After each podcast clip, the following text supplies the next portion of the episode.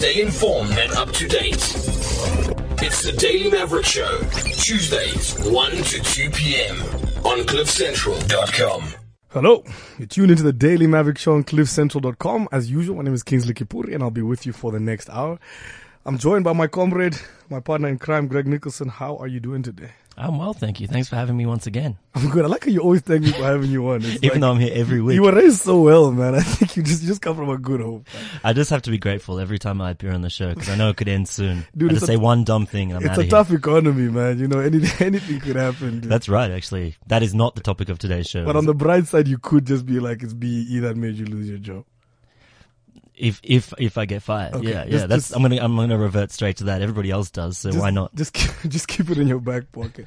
Um, yeah, I wanted, yeah, I feel like there's more there. I feel like I'm I'm lacking on the jokes lately. I need to polish up. If if you have any jokes for Kingsley for next week, just tweet him at Mzanzi Masai. There we go. On the topic of Twitter, please, please, please tweet us on at DM Shows at It's always wonderful engaging with you and seeing the Twitter account continue to grow. It's, it's, you know, in the era of social media, my self-esteem is very closely tied to our follow account. Remember, you can also call us on at, I mean, on 0861 555 Always, always wonderful hearing from you. We're going to jump right in on something that was really making headlines over the weekend. Um, and that was the, the issue of, of what's going on in, in Tshwane. So this is a key, uh, metropolitan municipality that, that in the, in the run up to the local elections, a lot of people have been watching. Um, and the conversation had been whether the ANC can retain this and, and whether them losing it would be a sign of, of a weakening party. And then suddenly we started seeing a lot of violence. Uh, one person was shot over the weekend and, and, and killed. So was a fatal injury. And we saw burning of property, burning of buses. I think 20 buses from one company were burnt over the weekend. Um, so it seemed like a situation that, that's been escalating. Um, the reports coming out of there is that it's, it's linked to the ANC party list process and the, and the question of who's going to be put forward as the candidate mayor. Um, Greg, I know you wrote on this. It's something you've been following pretty closely. Could you just give us some context on what's going on? So I think I think the the sort of starting point to, to note is that the Tshwane ANC is extremely divided by factions. Um, a lot of people have noted over the years that there's a, or this is what people sort of suggest, and this is one of the problems with this issue, is there's a faction sort of linked to the to the current executive mayor, Sputla Ramokgopa, and another one linked to to his uh, deputy in the Tshwane ANC, uh, Mapiti Matsena. And going into these um, with the candidate lists and and the proposals for for the mayor mayoral lists from the Tshwane region, um, the current mayor Sputla was not named in in one of those uh, proposals in sort of lists of the three candidates that the region gave to the A and the Gauteng ANC. But Mapiti Matsena was.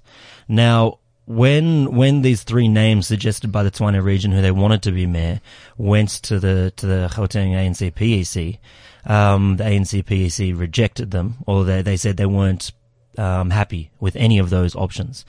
And but they nevertheless took the names to the to the ANC committee that was looking at the the special NEC meeting that was looking at choosing the mayors, and the that meeting of of ANC leaders agreed that none of these three names would essentially um, be viable to put forward as to be the next mayor of Tshwane.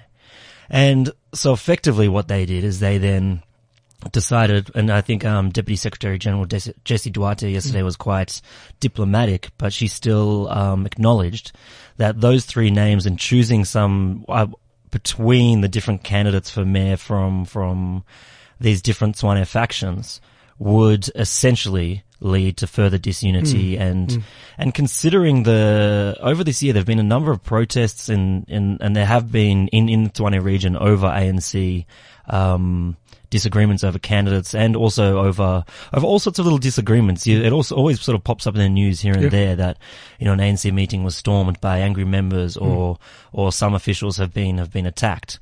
Um, I think considering that that the the sort of history of um, protest, disgruntlement, and even violence, what what I think the, the ANC leaders were saying was that if if any of these local candidates were chosen, it just would have led to worse worse violence. And so essentially they you know, what some people say parachuted in a candidate, but what they did is they, they chose the, the ANC MP and also former minister, um, a very, very accomplished politician, uh, Thoko Didiza.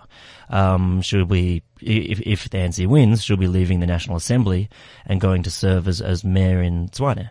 And obviously the news since then, um, on, as soon as it was being discussed on Sunday night, someone was shot out, outside the area um, where where this was being discussed, shot and killed.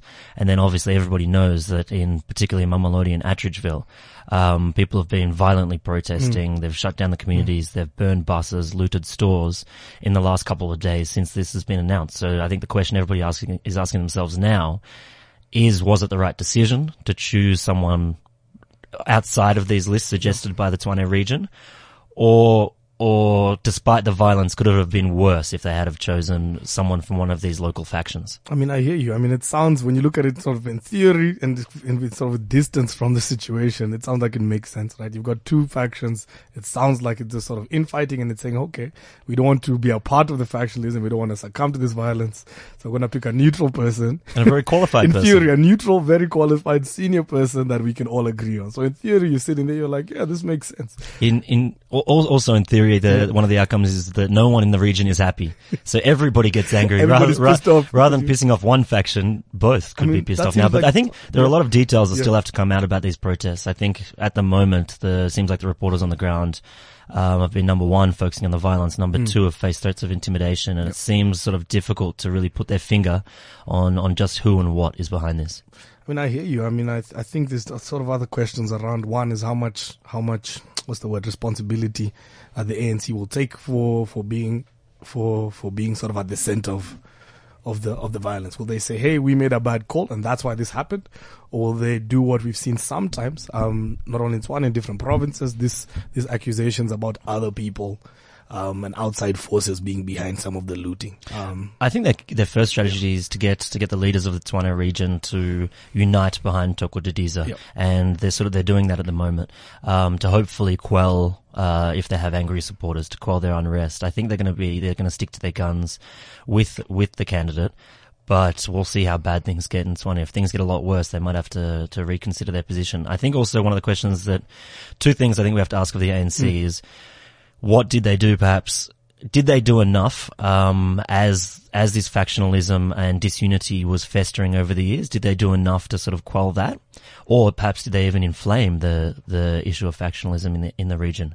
And second, did they consult enough for for long enough people and for a long enough time about putting forward the Thoko Didiza as the mayoral candidate, because it was on Saturday night when they released um, all of the their mayoral candidates' names, except for Tshwane. On Sunday, they met the Tshwane the region and took forward this name of Thoko Didiza, and then obviously it was just even outside that meeting, someone got shot and killed. So perhaps, perhaps would it have been beneficial to actually going to longer discussions with the region um, rather than jump into this uh, potentially prematurely. I mean, I hear you. Like you said, the situation is still unfolding, so really just getting news really by the minute. Um, so people following Twitter, I suppose not SABC for your news source, but people following Twitter and, and eyewitness news and so on, there's, there's literally just by the minute updates on that.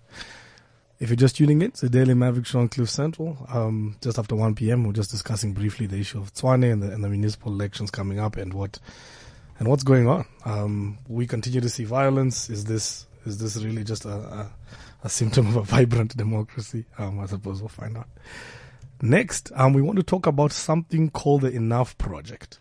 So the Enough project is basically uh, an initiative to return stolen assets from Africa, and this in particular is on South Sudan. Of saying, listen, we we constantly hear about about sort of about dictators and, and sort of single party leaders and, and presidents for life in different countries, and they and they loot their countries, right? So they run the treasury like it's their personal sort of bank account, and, and a lot of that money goes offshore and it's taken to America, to Europe, and just different places with the idea that even if they are out of power they've pretty much got a sort of, of bank account for life and making sure that they, they retain that personal wealth should anybody else take take over.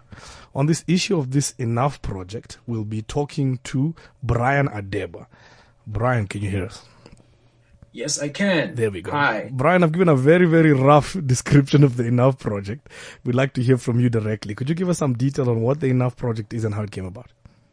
Yeah, the Enough project basically, um, you you've captured the definition quite well in general terms. It's basically to you know work against uh, impunity and to thwart uh, dictatorships and uh, um, ensure that uh, you know um, there's accountability uh, for leaders who commit mass atrocities.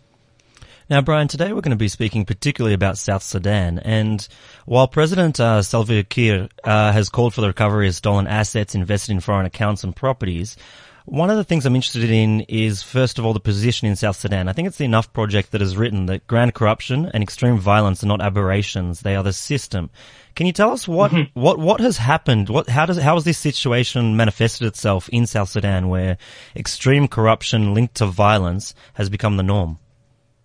Well, in, in, in, South Sudan, what's what's happened is the, the system that the SPLM, the Sudan People's Liberation Army, created, um, basically hijacked all institutions of governance and uh, ensured that these institutions were working for the uh, for a small clique of uh, you know of the political elite. So, in essence, um, uh, accountability measures were stymied, and um, uh, institutions like the Anti-Corruption Commission uh, only exist in name. The National Audit Chamber uh, can issue reports about gross misappropriation of uh, public funds, but uh, no action is taken.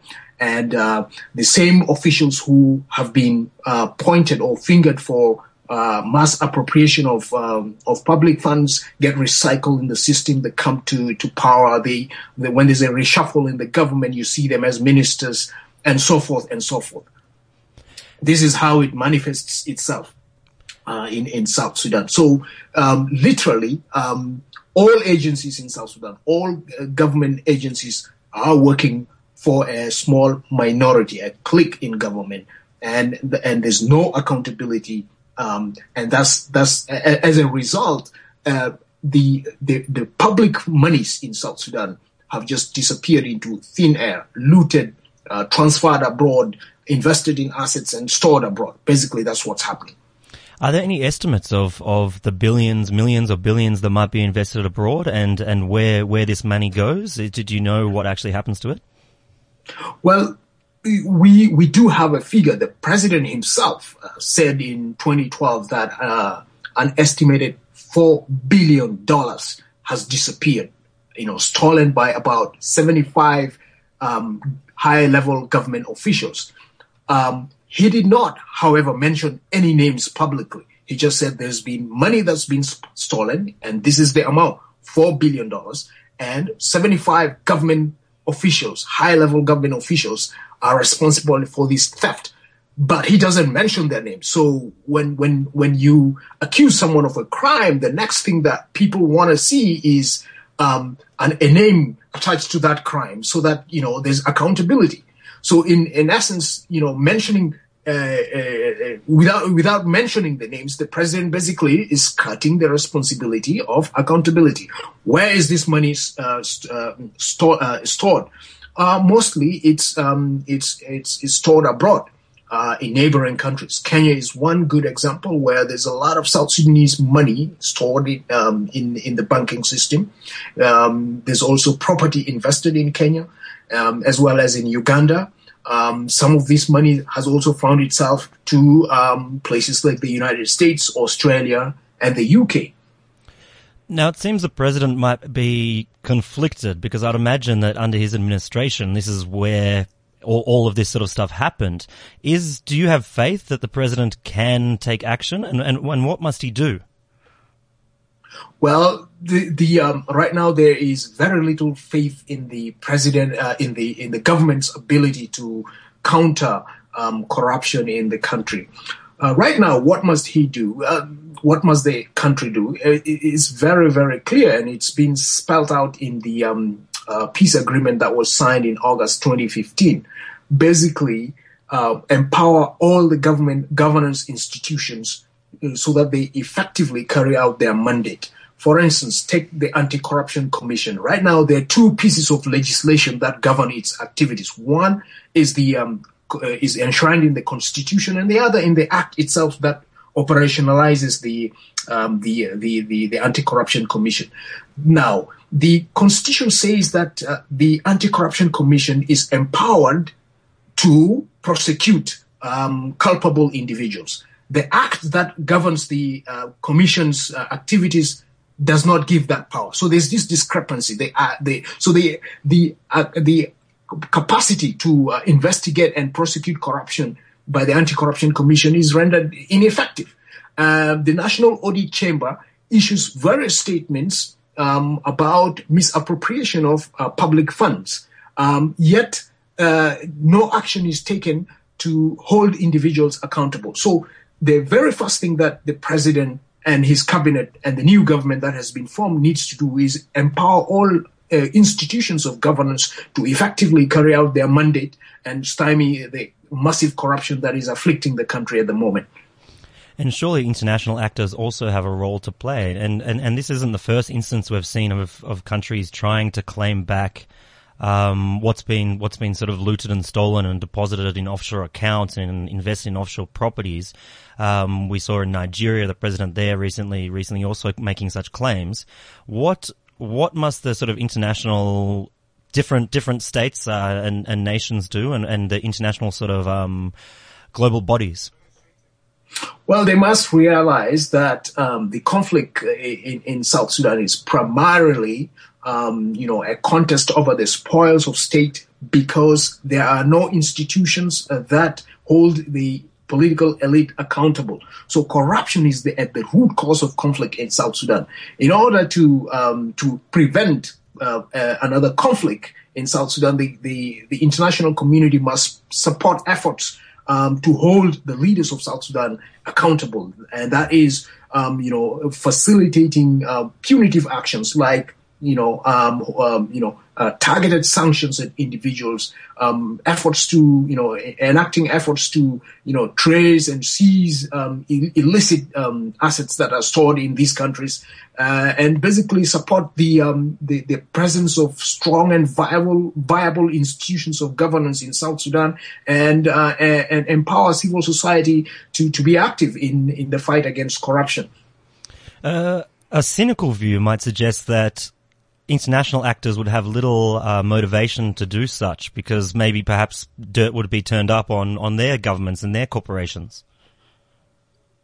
Uh, uh, yes, that that is true, and and and it, it requires uh, you know um, political courage to look beyond this. Um, you know, um, to to to uh, to say that you know uh, we we have a responsibility as as uh, as humanity to to prevent uh, you know the kind of mass atrocities that have happened in Sudan, uh, in South Sudan, and elsewhere, and so to you know and and and you know reach out and and, and ensure that help is rendered when possible.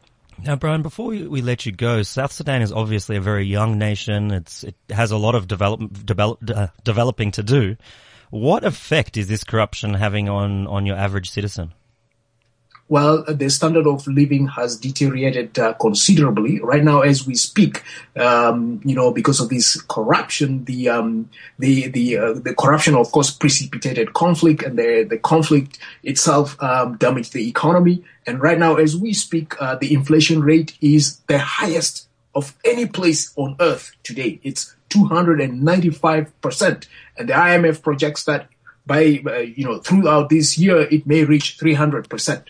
So that's that's uh, you know the cost of living has become three times more difficult for South Sudanese um, individuals. Um, this corruption uh, has ensured that there's no delivery of services at all. You know, in South Sudan, a country the length and breadth of France, there's only um, uh, less than 50 or uh, you know less than uh, a thousand kilometers of tarmac road, and Juba itself is the, the only city in South Sudan that has um, you know, uh, paved roads. Uh, there's no delivery in, in health services. Right now, to be a woman in South Sudan, a pregnant woman, is the most dangerous um, um, aspect that can happen to anybody.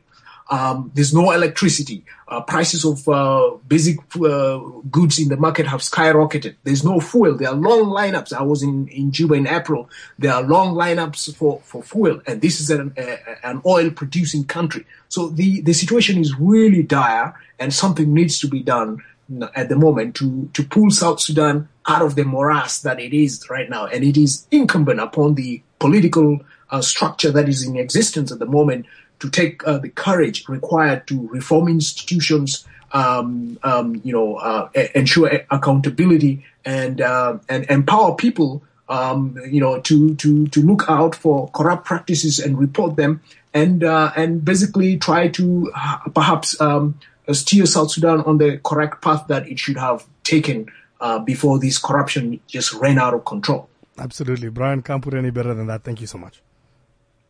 Thank you. Okay, perfect. If you're just tuning in, that's Brian Adeba from what's called the Enough Project.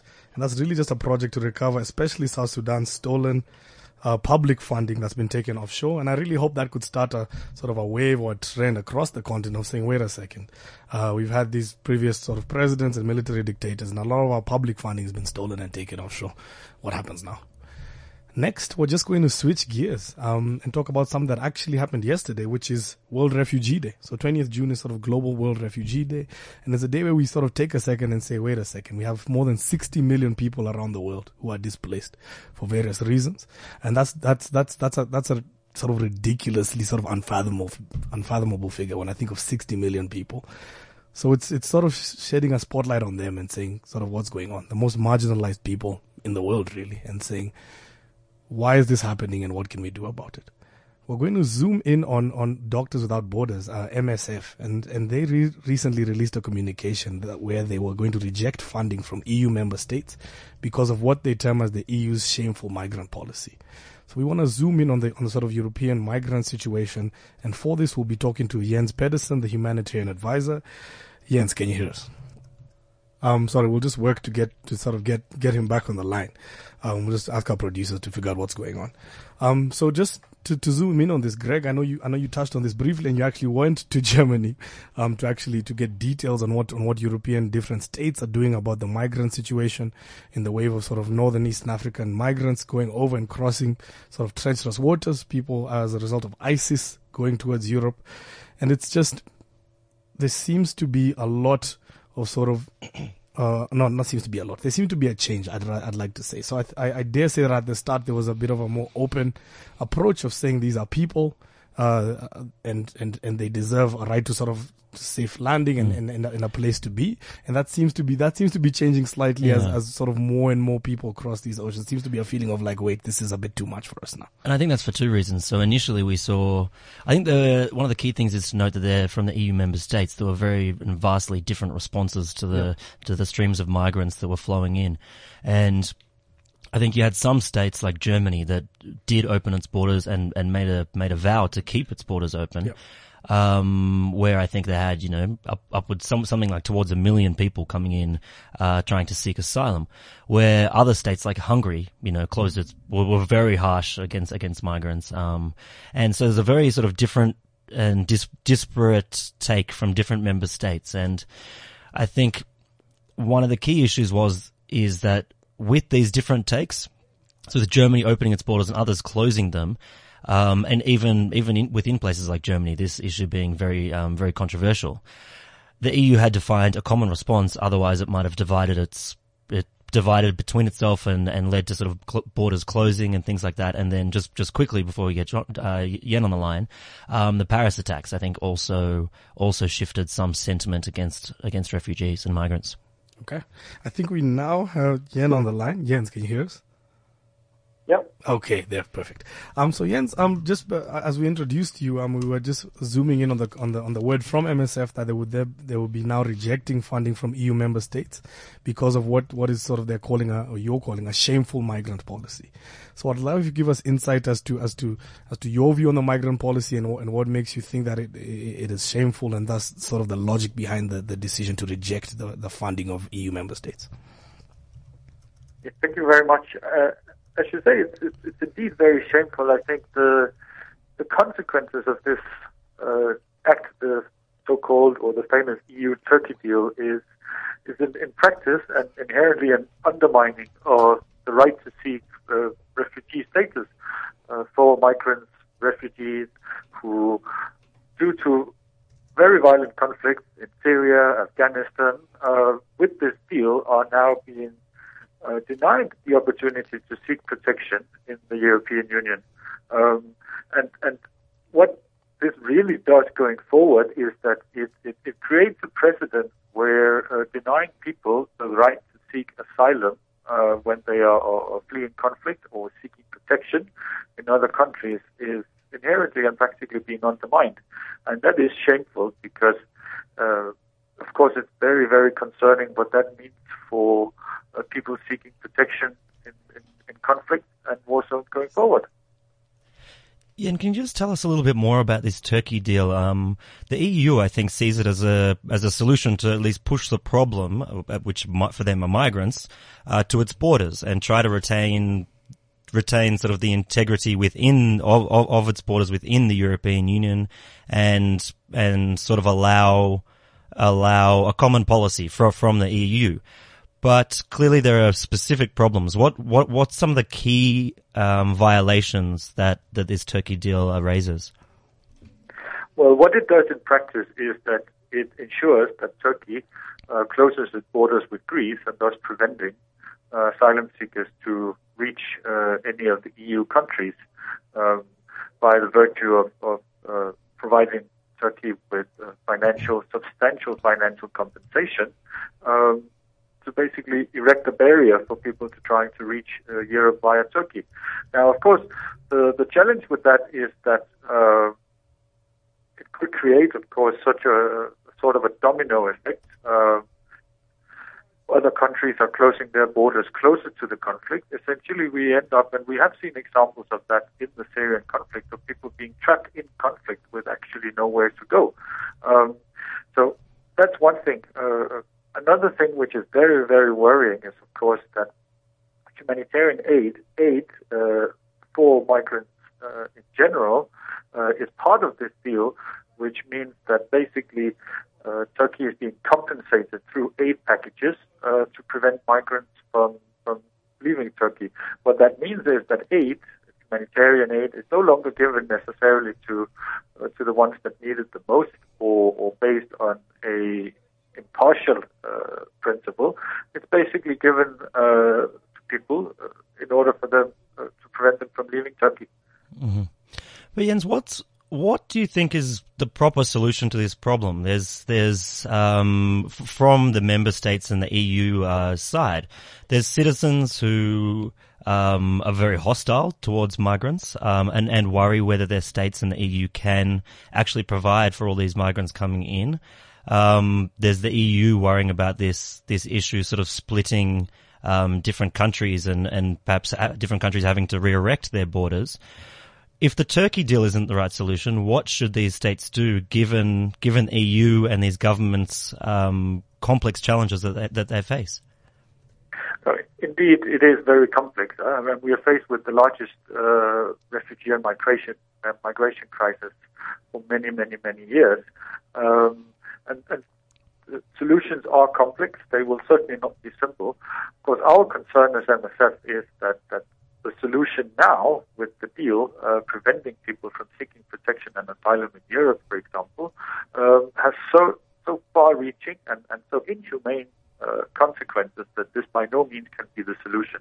Uh, however, we have seen that very, very little has been done, for example, to, to tackle the causes uh, of, of much of this migration, the conflict in Afghanistan, the conflict in Syria, for example.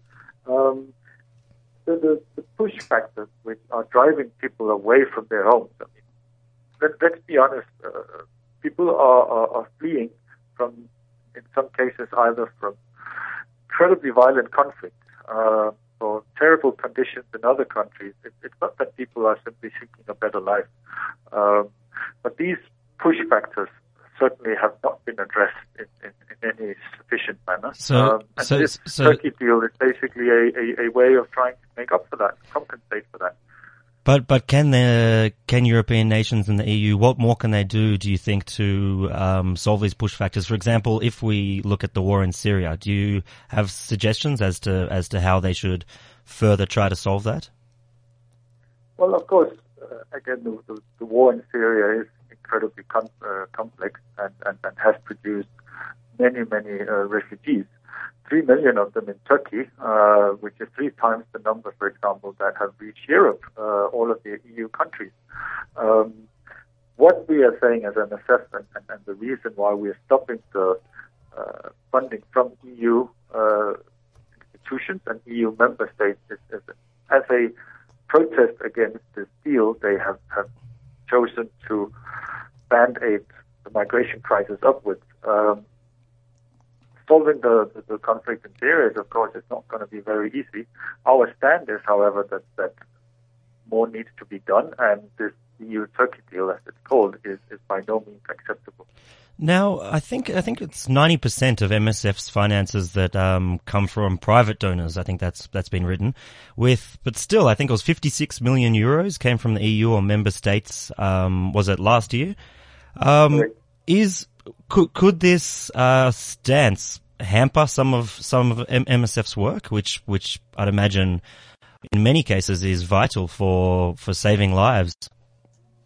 Yes, and this is a very very valid concern. Of course, uh, MSF we have more than five and a half million uh, private donors across the globe, and that's by and large thanks to uh, to these very generous donors that we uh, can take a stand as this, which is in line with our medical and humanitarian principles. Um, we have, as an organization, uh, in order to respond to emergencies, we always keep a, a, a minimal uh, reserve uh, in order to be able to respond to the unforeseen. So, no existing uh, programs or projects or patients will go untreated uh, because of this decision to, to no longer accept EU funds from our side. It is uh, the operational budget of, of, of, MSF globally is more than 1.2 billion. Uh, so as much as, as, 56 million euros is a lot of money. Mm-hmm. It's uh, it's a fraction of, of our overall uh, funds for for treating patients and ensuring our program. Now, um, has there been any indication yet that this bold stance might make a difference uh, for EU policy? From the European Union side or the member states? No. No, none, none yet. No, none whatsoever. Okay, Jens. Um, thanks for chatting to us, and, and we'll be sure to keep sort of following the situation. Thank you.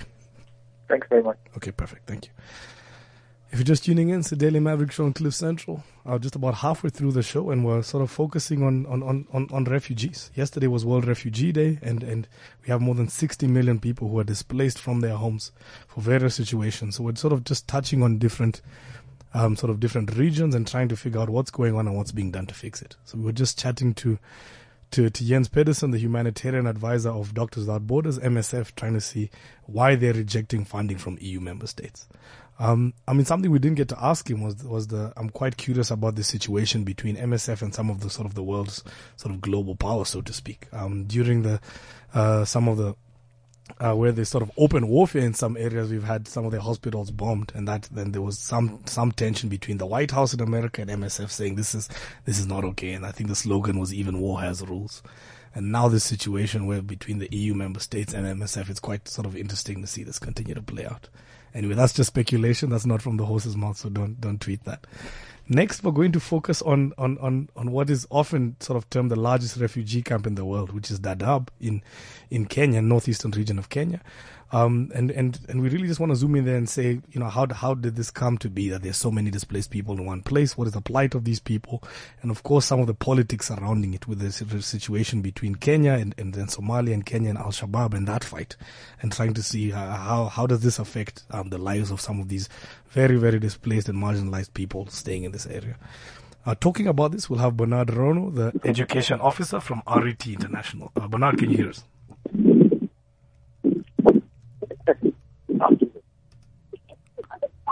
So the line is a bit unclear. So the line is a bit the line is a bit unclear. So we're just going to chat a bit about that. Um. So as we as we sort of sort that out, just a bit of sort of background on Dadaab. This is sort of in northeastern, is northeastern Kenya, in Garissa County, which we'll remember from the uh, from the from the school, the university at Garissa, which had this very very tragic attack. Um, and and that's that's that's sort of the region we're talking about, um, where Kenya borders Somalia, and and and where a lot of people have to be on the forefront of this situation between the Kenyan military and the African Union mission AMISOM, and what's going on with Al Shabaab. Um, so second try, uh, Bernard, can you hear us? Sorry, the line. Hello, Bernard, can you hear us? Hi, I can hear you. Okay, fine. Thank you. Fantastic, fantastic. Um, so just giving some some context on Dadaab, what often makes headlines as being the the world's largest refugee camp or collection of camps. And I'd love for you to just give us Yes. a context of what it's like on the ground. I mean, that's a that's hundreds of thousands of people. That's the size of a city. Um, so it's not. I feel like the word sort of refugee camp doesn't do it justice. Could you give us an idea of what what it's actually like there on the ground? I didn't. Um, do you actually um, say that again? I didn't get um, that question again. Okay. So just to repeat. I didn't no, no, no problem at all. So I'm just saying that, that the sort of the size of and the scale of Dadaab with hundreds of thousands of people there, that sounds a lot closer to a city than a camp. So I feel like the word camp doesn't do it justice. If you could just give us sort of what it's like living there and being there on the ground every day.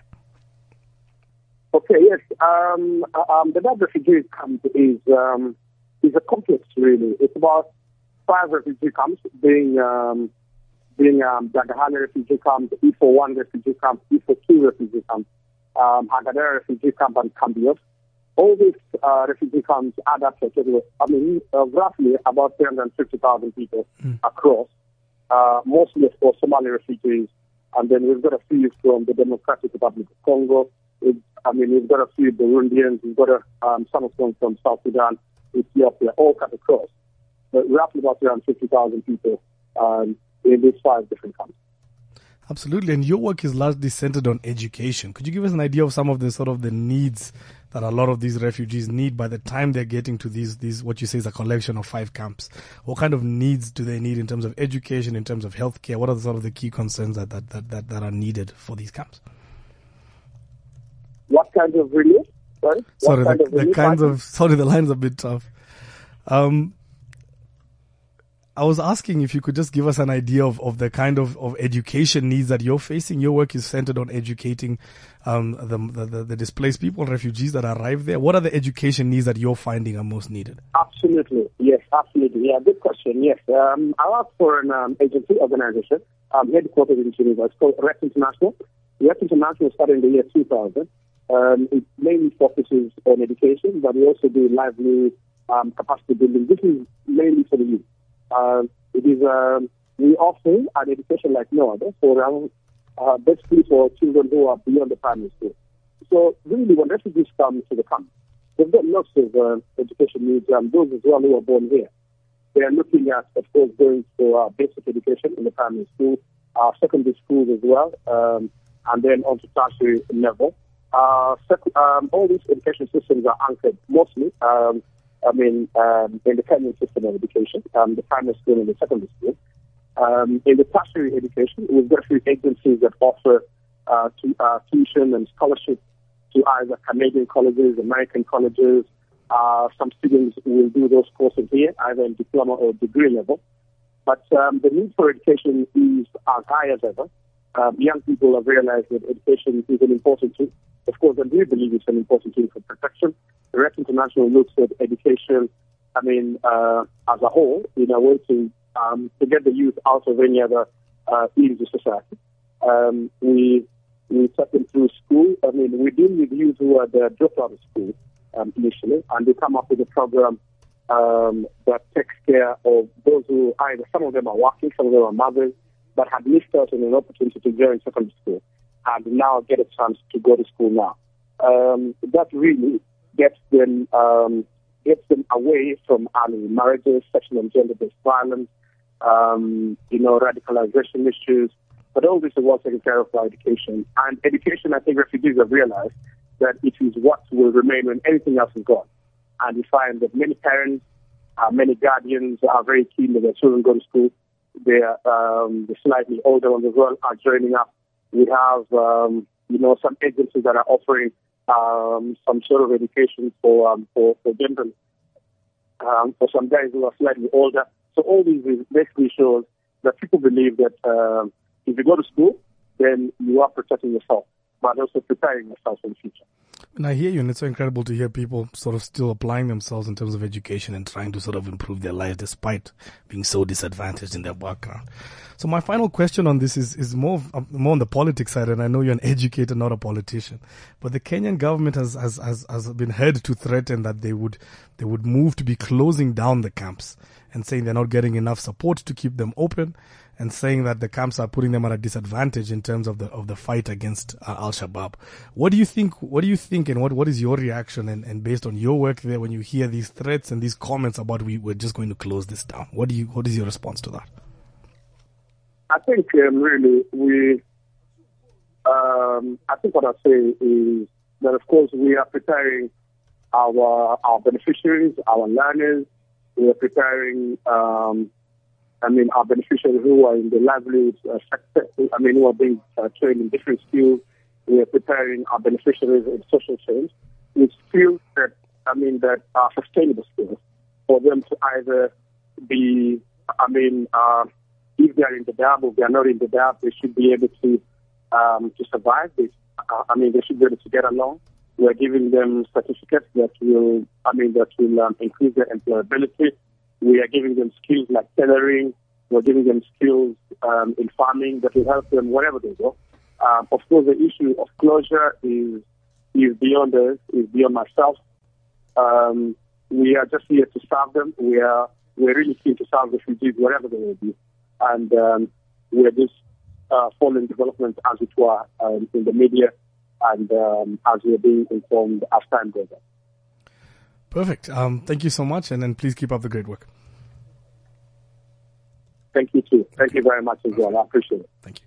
If you're just tuning in, that was us speaking to Bernard Rono, our education officer that works with RET International, based in Dadaab refugee camp in uh, in Kenya, northeastern Kenya, on the border of Somalia.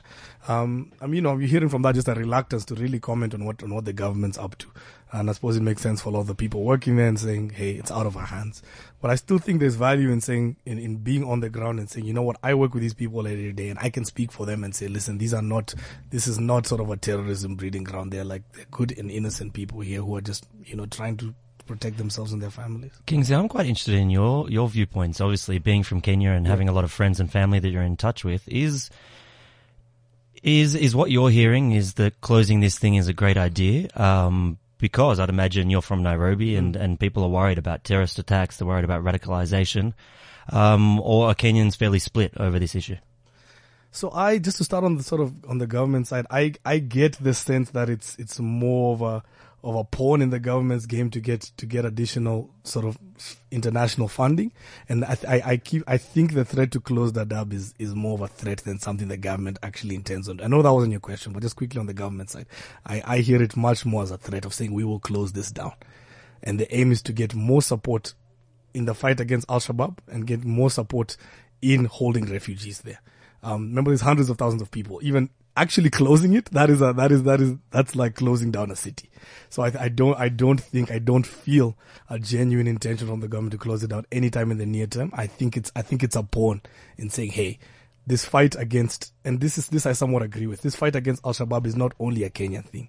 Um, America has a lot of a, a, lot of influence in East Africa and, and has been a big part to play in this. Other Western powers are part of this. But suddenly, when we talk about refugees and Al Shabaab, it becomes a Kenyan problem. And saying, "Hey, you've been a part of creating this. You have stake in this. You have skin in this game. You can't say the Al Shabaab issue and the refugee issue is a Kenyan problem. You have to come to the party and say, "Hey, we want we want sort of a decent." Uh, haven for people who are, f- are fleeing from the conflict come to the party, let's do this together. Is it fair to use it as a threat? I suppose not, but it's it's politics. Is that how the Kenyan public's viewing it though, or or are people um, more divided? Um, I, I'd, I'd agree on the division. I mean, I, I get a sense that on one hand, there's a genuine sympathy of saying why, why are why are innocent people the the ones suffering from this, and on the other hand, it's saying listen, Somalis and Kenyan Somalis are killing us, and they have to get out of the country, and it's sort of that split. Okay, now to switch to something local. Um, when we often talk about refugees in South Africa, we often see it as a very distant, a very foreign thing, and we thought it was also just important to bring it home. And to talk about this, we'll be talking about, we'll be talking to, sorry, Amnesty International's Executive Director, Limpilo Shange Buthane. Uh, can you hear us? this is not a great day for us on the phone. We'll just chat to our producer to fix that. So, Greg, um, we we were we were talking a bit about how we see refugees as such a foreign thing, but at the same time we have this other word that we use a lot. We talk about xenophobia, we talk mm-hmm. about attacks on migrants locally, and and and it often seems, and even recently with this issue in Tshwane that's that's happening. I was hearing reports of foreign shop owners being targeted, so it seems to be something that comes up whenever there's some kind of looting, some kind of violence. There's always word that that foreigners are being targeted, and and and, and it's clearly an issue in communities. Well, it's undeniable that South Africa is a, has a lot of pull factors. If we go back to yeah. one of the conversations we are talking about earlier, a lot of pull factors for migrants. Um, who want to come here because of the economic opportunities, because of the, the sort of higher level of development, because of the, you know, the greater infrastructure. Um, and so you do get some of these sort of conflicts in, in, in local areas that manifest themselves in violence when, um, when communities have their issues. Okay. Uh, Limpilo, can you hear us? Hello. Okay, perfect. Sorry, we, we lost you there for a bit. So, Limpilo, we, we want to talk a bit about uh, uh, Amnesty International stance on, on the issue of refugees in South Africa, and especially the communication that says that authorities must do more to increase the protection of refugees and asylum seekers in the country. Um, I'd like to hear from you. What do you think is the role of the state, of police, and of, and of South African authorities in protecting refugees and asylum seekers in the country? Okay, thank you so much uh, for the opportunity. No problem. Yes, so as Amnesty International, really we are calling for increased protection for refugees and asylum seekers in, in the country in particular. And when we are talking about this, we are saying, yes, we acknowledge and appreciate that the South African government, for instance, has adopted an, a local integration as um, a way of uh, accepting refugees into the country so we don't keep them in camps. Mm. At the same time, we are saying that at the moment we do have areas where the government, for instance, is lagging a bit behind. So, for instance, in terms of ensuring that they have access to services, all the services that refugees are supposed to be having access to, for instance, issues including access to education, uh, also being able to seek employment in the country. One of the other main uh, worrying issue is around the safety and security of refugees in South Africa, especially with the xenophobic, xenophobic attacks that are directed at them. In that regard, we're saying uh, government needs to be doing more in terms of strengthening some of the mechanisms in our communities and in the justice system to ensure that really refugees feel safe and protected in South Africa. Oh, I'd love you could just speak more on that. What What do you think are some of the, these mechanisms that you mentioned? What are they? What are the ways? What are the ways government can actually do something about that? Because I think often the defense, or not the defense, but the explanation from government is saying this is these are this is a symptom of a country that's that's losing jobs. It's a symptom of a country that's already struggling with service provision, and they're saying that's what happens when we're already struggling to provide basic services and employment, and we have people from other countries coming in. Local communities are going to target those people the second they feel the pinch, whether it's load shedding, whether it's unemployment. So the government is almost saying it's not our fault. We're trying, and when you add more people, it gets worse. So what what do you think what do you think of that response from government? And then secondly, what do you think they actually can do to, to, to, to fight against what we see often when, when there's xenophobic attacks?